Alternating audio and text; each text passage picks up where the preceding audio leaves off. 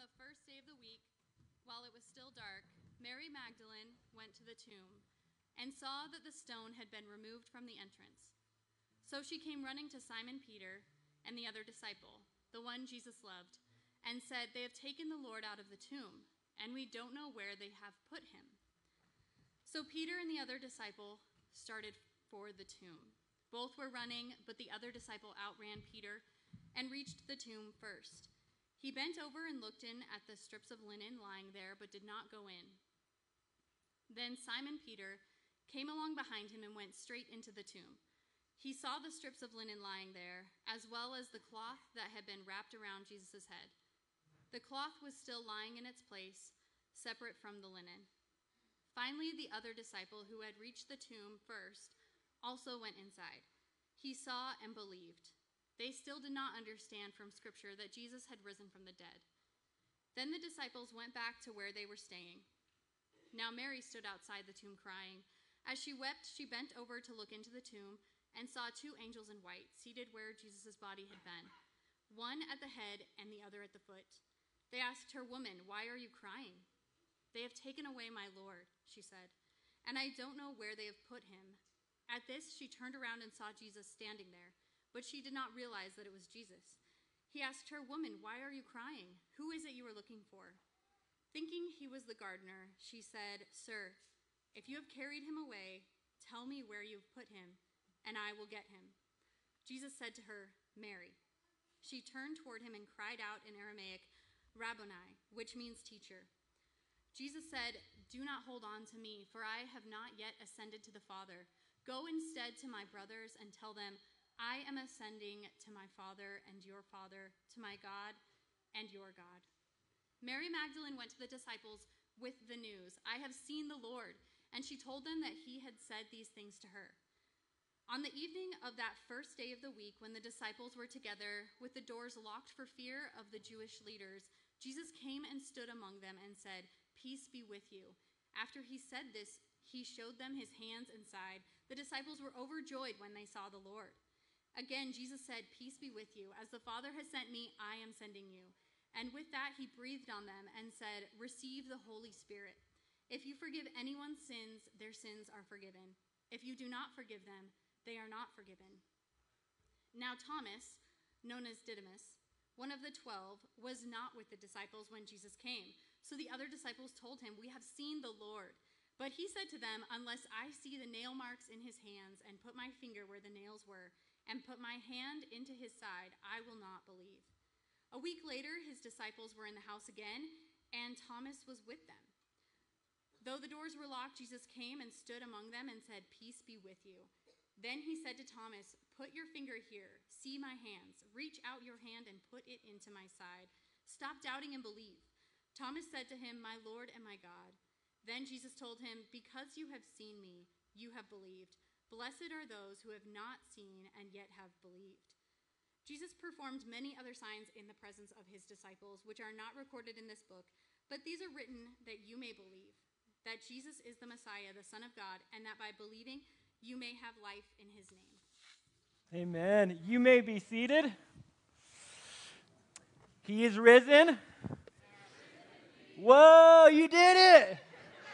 Amazing. Hey, if you have kids, and you would like your kids to participate in Missio Kids, you can send them back to our volunteers. Uh, that's all the way up through eighth grade. You can send them back there. They will be in there for an age appropriate lesson to talk about Jesus and the resurrection. And then kids will be welcomed to come back in and participate with us for the remainder of worship. Now, as that happens, would you join me in prayer? Jesus, we thank you that today we get to celebrate the resurrection of you. You love to describe today as a feast, as a celebration, as a banquet, as a wedding. And so, God, as we enter in to tell the story of resurrection, to sing songs about resurrection, and then to celebrate resurrection with a party, would we know this day as a feast that calls us into something new? A celebration that invites us into a new creation, celebration, resurrection kind of life. We know it as new beginnings, as new opportunities, and new expressions of your love.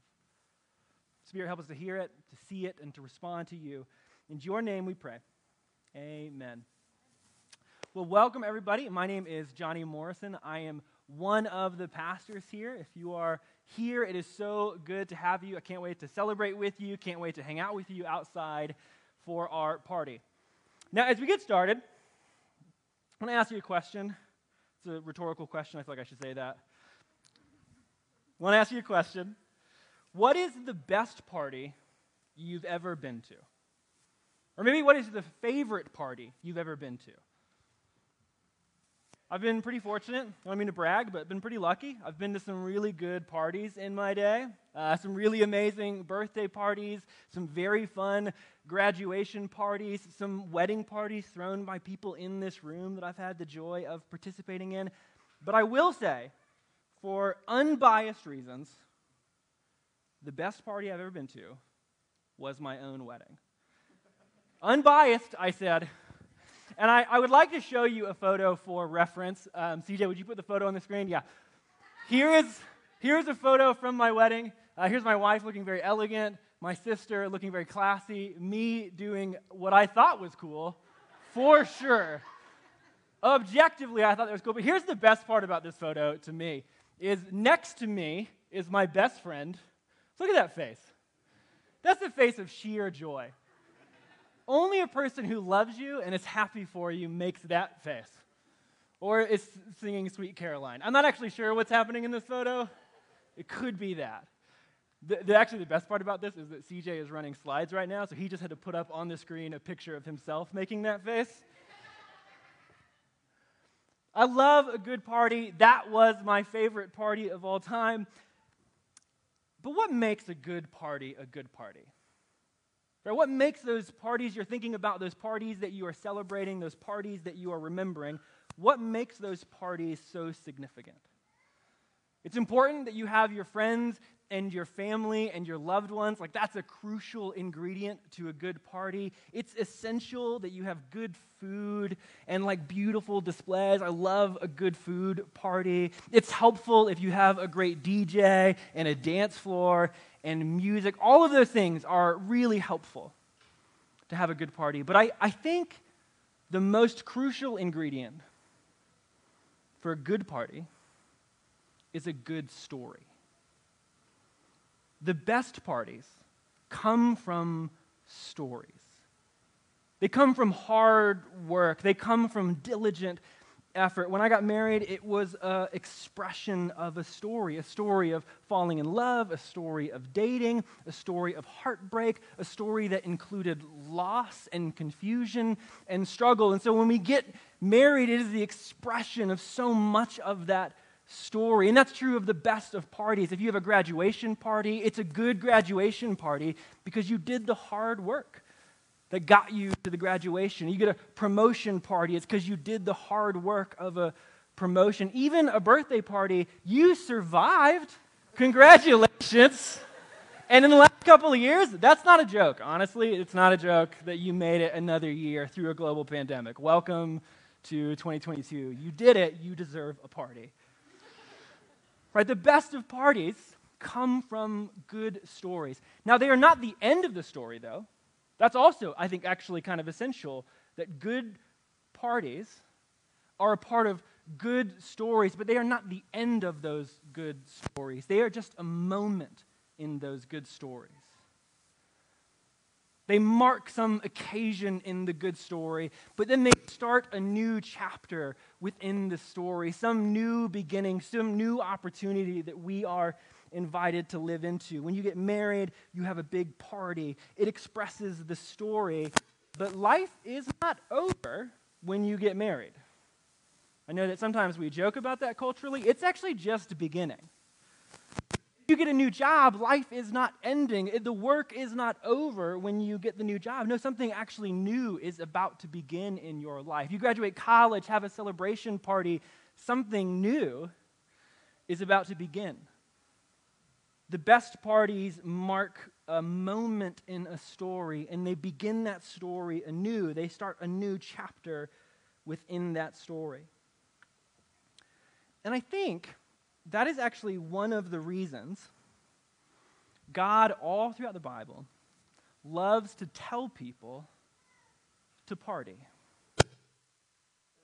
But if you read the Bible, you'll actually find a lot of examples of God being like, you know what it's time for? A party. In the most famous moment from Israel's story in the Old Testament, Israel is rescued out of Egypt, right? They're delivered from Egypt. They cross the Red Sea. And then what is the very first thing that happens? God's like, you know what? It's time for a party. Let's have a meal. And God gives to Israel a commemorative meal to celebrate that they have been rescued, to celebrate the hard story, to celebrate the promises and the fulfillment, but then also to mark a new moment in Israel's story. Something new is actually beginning in this place. Something new is actually on the horizon in this moment. A new chapter, a new story, and a whole new set of questions are being presented to Israel. How now do you live post party? Now, what does this have to do with Easter? Well, God loves to describe his work like a party. He loves to give people parties. He loves to talk about parties. And when we come to the person of Jesus, Jesus loves to describe Easter the resurrection like a party. Jesus will talk about wedding feasts. He'll talk about kingly banquets. He'll talk about celebration of lost things. And all throughout these party stories, you see this dynamic that there is a good story that is being celebrated, and then a whole new set of questions that are being asked of the people at the party. A new chapter that is beginning, a new way of life that is beginning post party. And as that was true for the church in the first century who experienced the resurrection, it is also true for us today. That as we celebrate resurrection, as we gather to have a party, as we celebrate at this table, and then as we go out there to celebrate at those tables, we are celebrating that there is a new beginning, a new creation, a new resurrection party possible for us but we're also asking a set of questions. But how now do we live in light of this new resurrection party? Now, to help us see this dynamic, I want to look at Luke chapter 15. In Luke 15, Jesus tells us three party parables, little stories that center around a party. And they come back to back. And we'll actually spend most of our time in the third party parable, but the first two are helpful to look at just to set up some context and establish some tension. If you don't have a Bible and you would like one, there should be one in the chair around you or near you. That is yours to keep, or you can just use the screen or your phone, either way. Luke 15 begins with establishing some tension. Verse 1 says this All of the tax collectors and the sinners were gathered around Jesus to listen to him.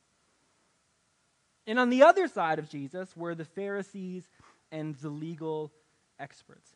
As is often true of the story of Jesus, he is surrounded by a strange hodgepodge of humans.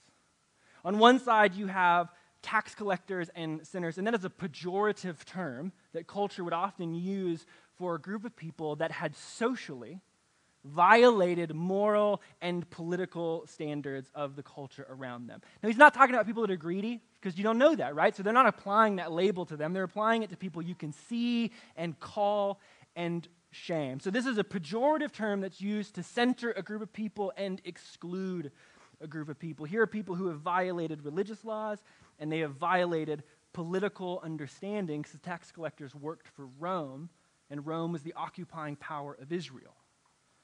So to call them tax collectors, to call them sinners, it's to exclude them and to name them outsiders who do not belong in this community. And they're on one side of Jesus. And you always see that these outsiders are with Jesus. And on the other side of Jesus are legal experts and Pharisees. And if this group is outsiders, legal experts and Pharisees are the most quintessential insiders.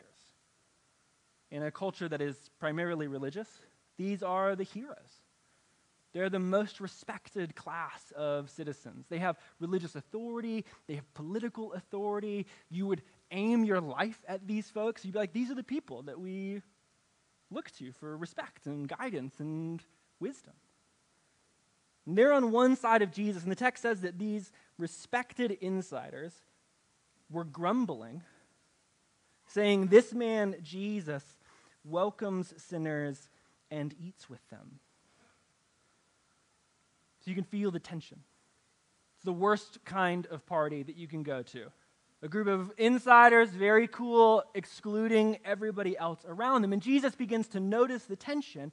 And so Jesus breaks the tension by telling stories. And the very first story that Jesus tells is about a shepherd. You may know this story. It's a shepherd who has 100 sheep, and he loses well, 100 sheep? Shoops? Sheepins. He has 100 sheepins. you say it confidently enough, no one can doubt you. He has 100 sheep. He loses one of those sheep, and he leaves the 99 behind, and he goes and finds the one.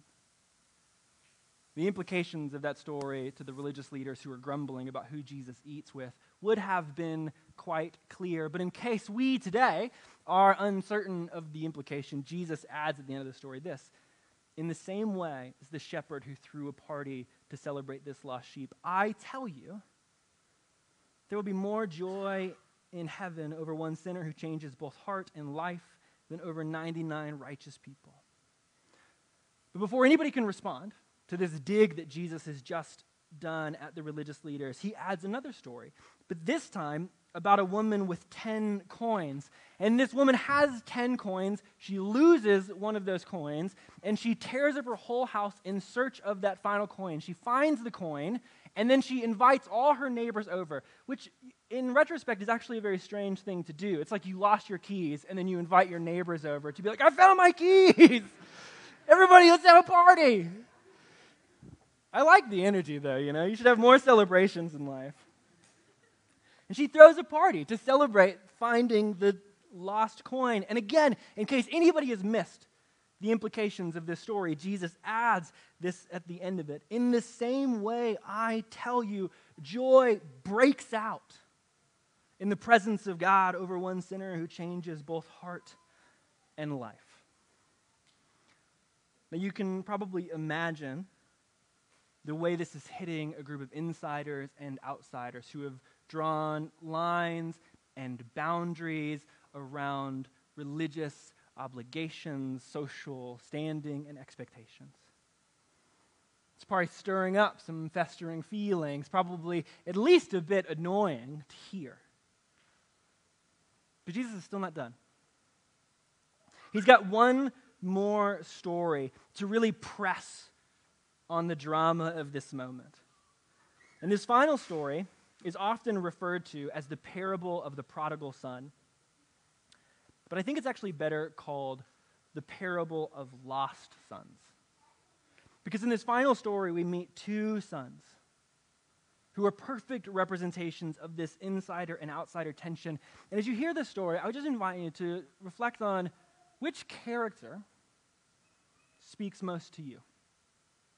So, in this final story where Jesus is stirring up the drama, he's here for the drama, we meet at first a younger brother. And Jesus says this about the younger brother. The younger brother comes to his father, and the younger brother said this to his father Father, give me my share of the estate. Now, this is an outrageous demand in the ancient world because, in effect, this younger son is telling his father, Hey, old man, I wish you were dead so let me have the things that would be mine if you were dead. Let's live life as though you no longer exist. Let me have my share. And it's not money in a bank account. This is the ancient world. I don't even know this. There was no bank accounts. It's land, it's ancestral property, it's sheep, it's cattle, it's belongings. He's like, let me have the place you live.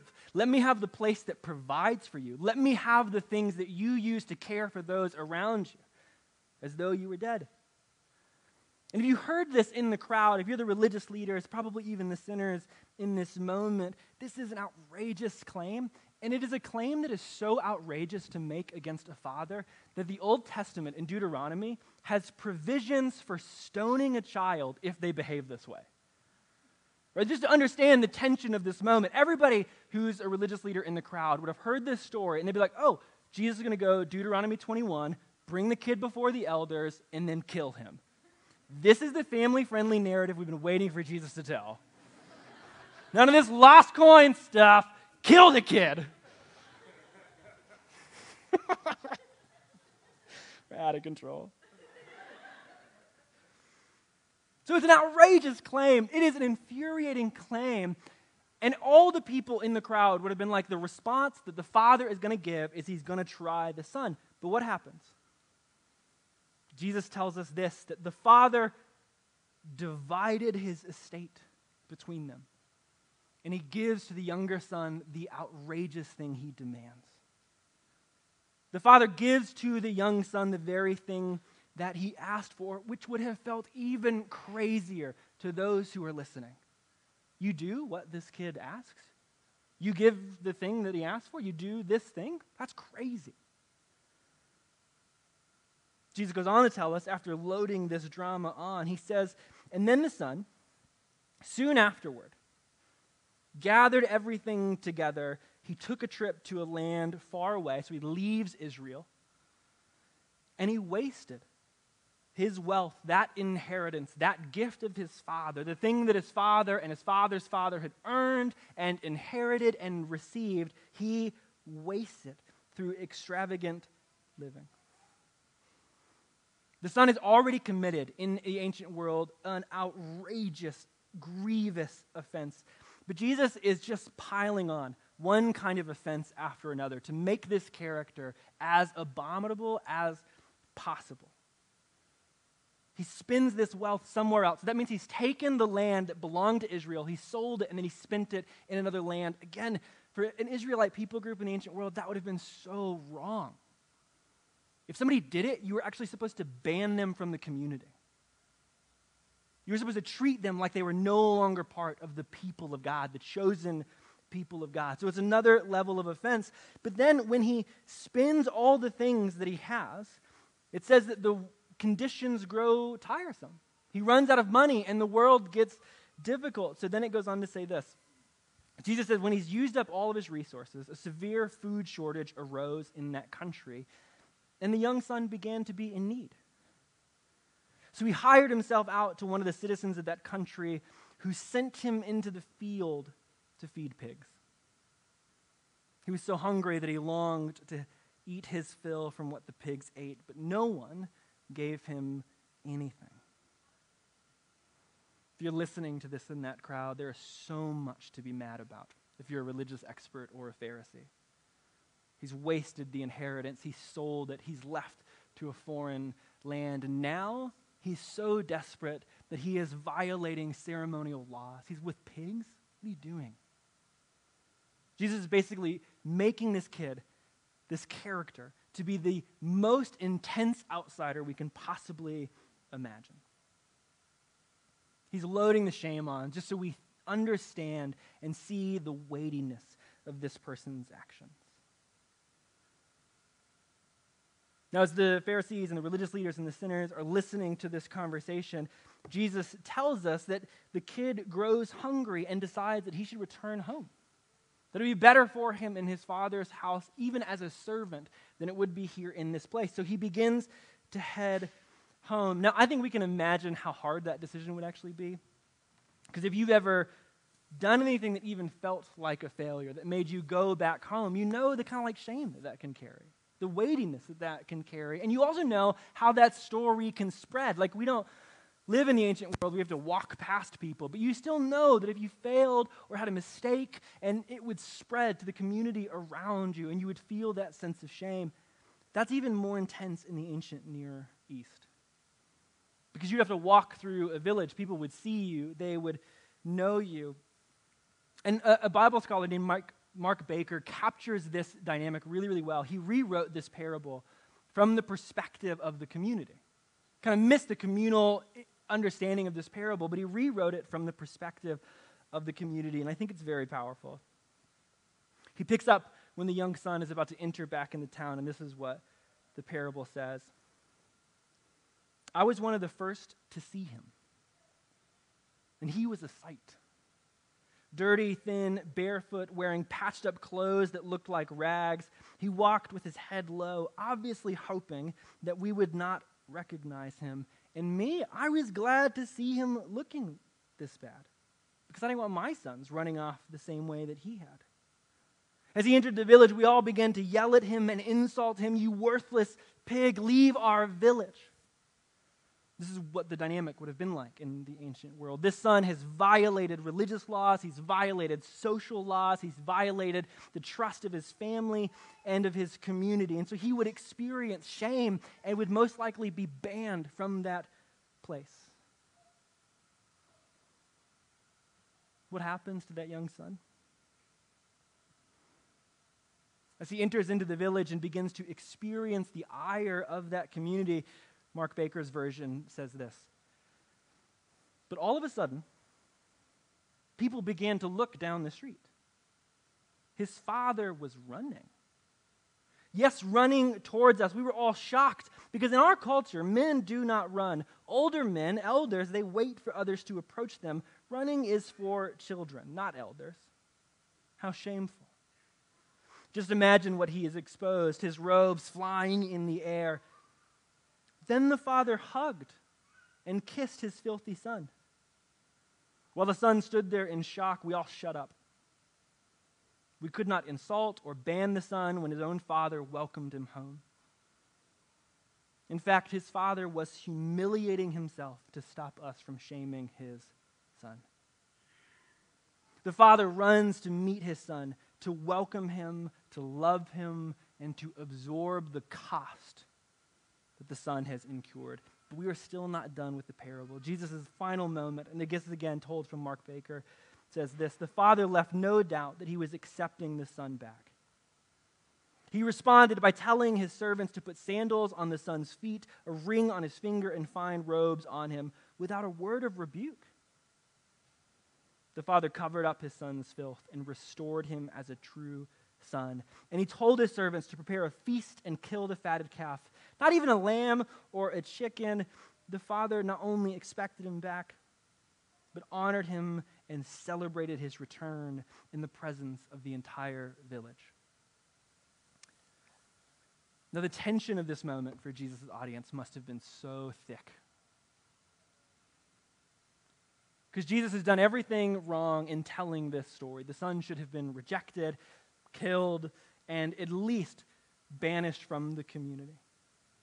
But instead, in this story, the father gives to the son the worst request and then accepts him back into the community, back into the family, and restores him to his sonship. And if you are listening to the story, the implication, as the first two stories has been, the implication is crystal clear.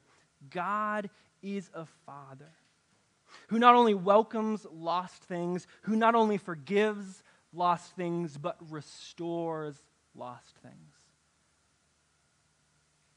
The Father is the character who absorbs the cost of wasted inheritance, the shame of the community, and even his own betrayal and his own hurt in order to welcome back and restore his son. That is the clear implication of this first son's story. Jesus welcomes him back and restores him and pays the full cost of lost things. Church, this is the very good news of the Easter party, and it is the thing that Jesus is here to do. The apostle Paul gives us a bit more theological description of this in 2 Corinthians 5:14, saying, "The love of Christ compels us because we have concluded this that one died for the sake of all, therefore all died." So then if anyone is in Christ, that person is a new creation. The old things have gone away. Look, new things have arrived. The resurrection of Jesus is the feast of new beginnings, of new creation. It is the moment where the Father absorbs the full cost of lost things, absorbs the shame that a community would heap upon us, absorbs the rejection that we would heap upon ourselves, absorbs the cost of our sin and the inheritance that we have wasted, absorbs every piece of it, to welcome us back into the party, to put a ring on our finger, sandals on our feet, to have the fattened calf prepared, and to throw the best party so that a new story can begin. So that old things can go away and a new beginning become true. And every one of us is invited to the resurrection party. But here is the thing about good parties is that it is actually sometimes kind of hard to receive and accept our invitation to those parties.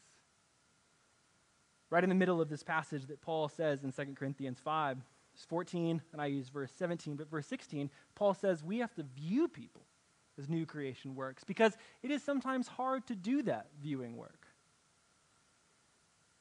Which is why Jesus tells us right after this moment about the younger son, he begins a story about an older son. There's another brother in this parable, another lost son, and we meet this older brother in verse 25. The party is happening, the feast is underway, and verse 25 says this Now, the father's older son was in the field. And he was coming in from his hard day work, and he approached the house and he heard music and dancing, and then he stops. I think this is a fascinating moment. Who hears music coming from their own home and doesn't enter it? I would like at least want to know that it's not some disco burglar in my house. Who knows? he hears the party. He smells the food. And again, remember, it is coming from his own home. But what does he do? He stops in the field and he looks on at the party. Who hears a party and stops? All the introverts are like, mm, me? I see the party and then I drive away. I resonate with, I get it. But we learn the older brother is not just an introvert, there's a reason he does not enter the party. It says he calls a servant and he learns that his brother has returned and that the party that's happening in the house is for his lost younger brother. His younger brother. He hears that the party is happening and the text says he is furious. Doesn't celebrate, doesn't feel joy, doesn't feel the rapture that CJ's face displayed at my wedding. No, it says he is furious and would not enter the party. The older brother sees a good party and refuses to enter. Why do you think that is? Why does he stop? What stops him from entering? What stops him from celebrating? What stops him from experiencing new creation, resurrection, party?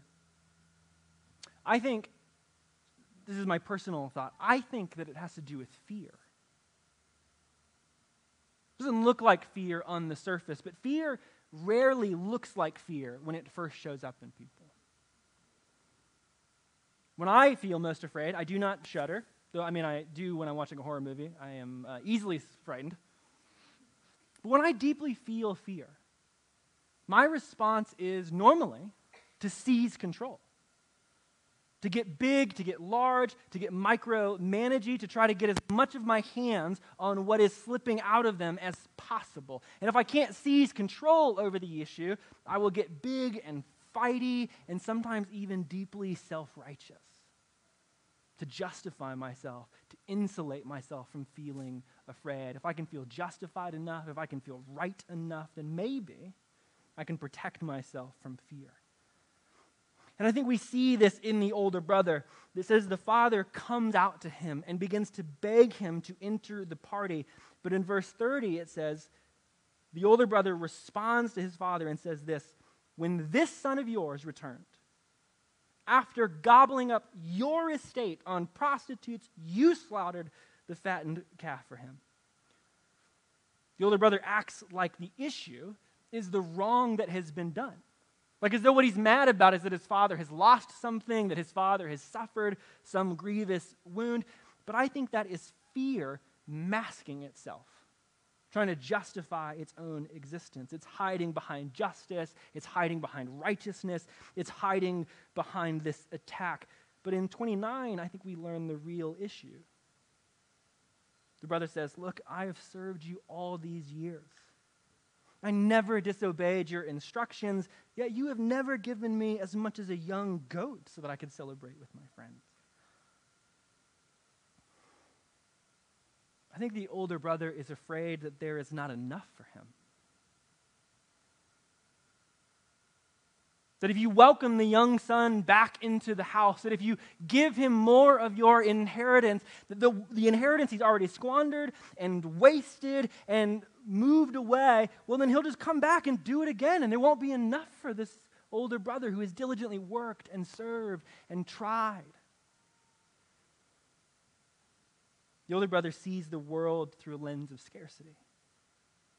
And his brother's return threatens the remaining inheritance. If you give him a calf, what will I have? If you welcome him to the table, where will I sit? Is there enough for both of us after the thing that he's done? Now, again, we have to remember the tension of this moment. Jesus told these stories to a crowd of religious leaders.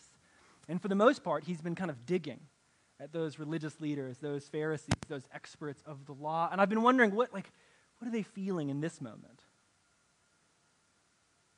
Because again, the implication is clear. Everyone knows who they are in the story. Everybody is clear about the character they play in this moment. So they're probably feeling mad, right? They're probably feeling irritated that this story has unfolded the way that it has to make them out to be the older brother. But if I can just be honest, the truth is is I'm an older brother. Like of all the characters in the story that I am most like, I'm the older brother. I'm a religious professional. I'm a modern day Pharisee. You. It's true though. I'm a religious expert. I'm a modern day Pharisee. In this community, in this context, like I'm the in crowd.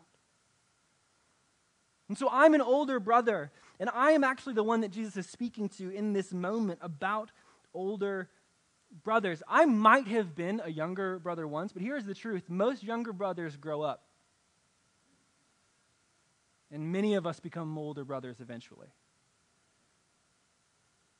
And as an older brother, I can tell you, I think the question I'm wrestling with the most in this parable. It's the same fear the older brother experiences. It's a question of is there enough for me too? I see how the father pursues the younger brother, and I wonder actually, will he do that for me? I actually see how you absorb the cost of the younger brother, and I wonder, is there enough from me? Will you absorb the cost of my lost inheritance? Will you chase me into the fields the same way you did the younger brother? Will you meet me in the same way and restore, even though my issues and my problems and the things I bring are different? Will you meet me?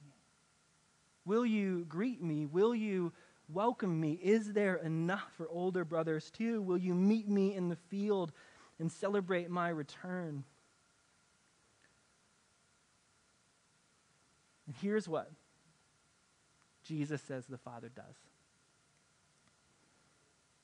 The older son was furious and did not want to enter the party, but the father came out to the older brother and begged him to enter the party. The father leaves the party, the 99, and goes for the other son. He listens and endures and absorbs the very worst hostility the older brother has to give. He takes it into himself, and he is done taking it. He offers grace and restoration and a word of truth. Strange thing about this parable is that younger brothers and older brothers, kind of the same. Just the field that we find ourselves in when the Father meets us.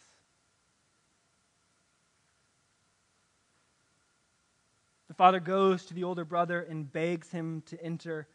And the older brother gives this tirade, this selfish tirade to the father. And the father listens, endures it, hears the word.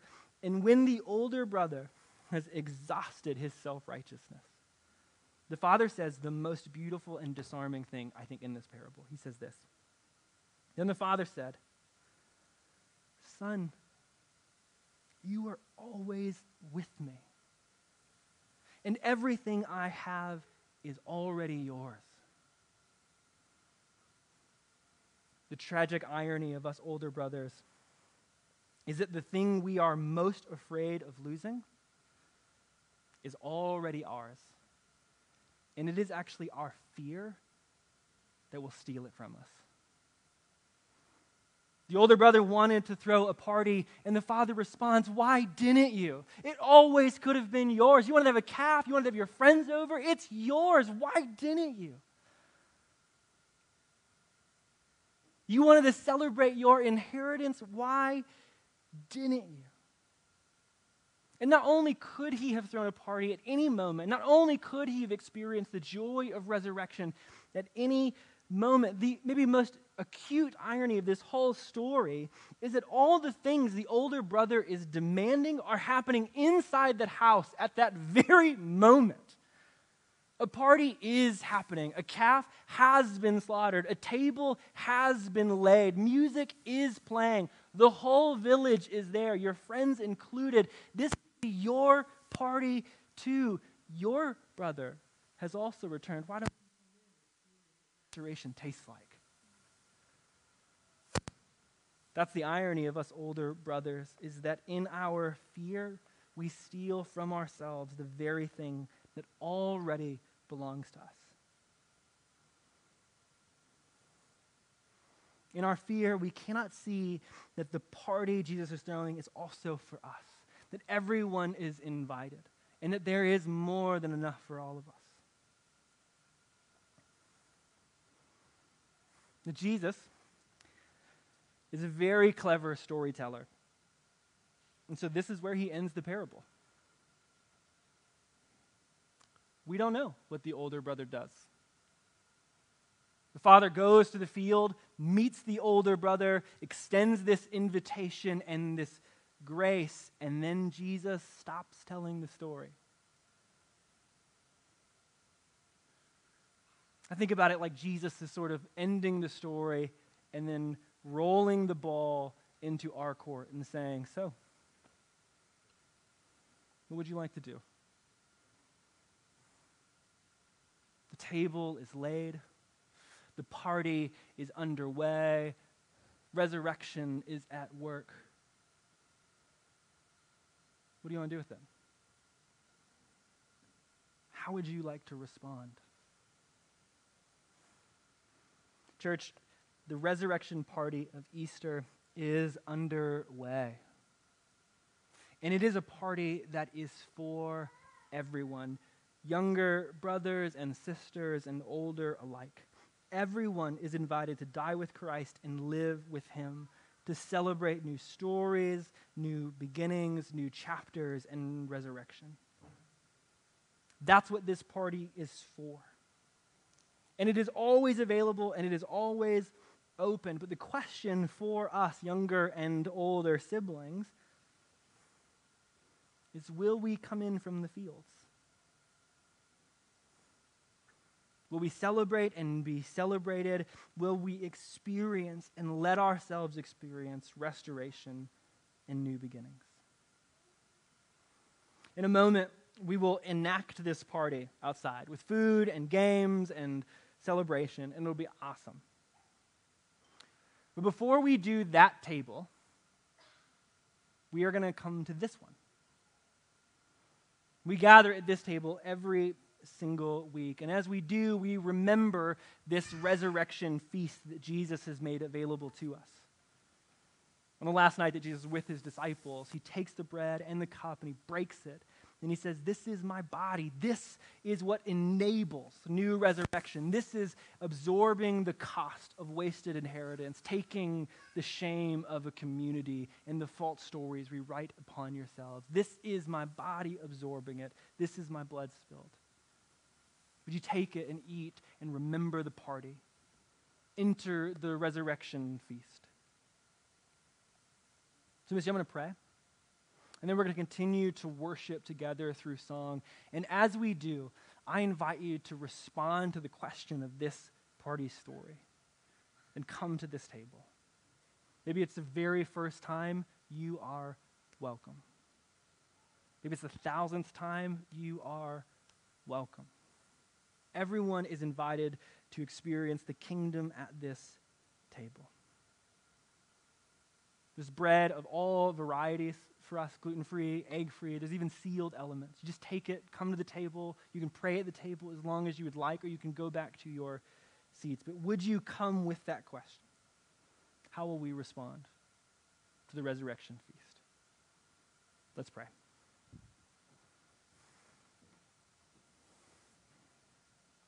Jesus, today, as we continue to celebrate resurrection, like, would it be a party? Would it be a fun party? Would it be a celebratory party? But would all of those features, that celebration, that partying, the feasting, the egg hunting, would all of it draw us into the story of you? That we gather here because of the hard work of your cross and resurrection, and we leave this place a new creation, resurrection people. Would that be the primary thing that the table and the celebration and the party draws us into? That we are all invited to experience new creation, and we are all invited to live it out. Spirit, press that into us. Help us to see it, hear it, come in from the fields, and party with you. Jesus, we pray these things in your wonderful name. Amen.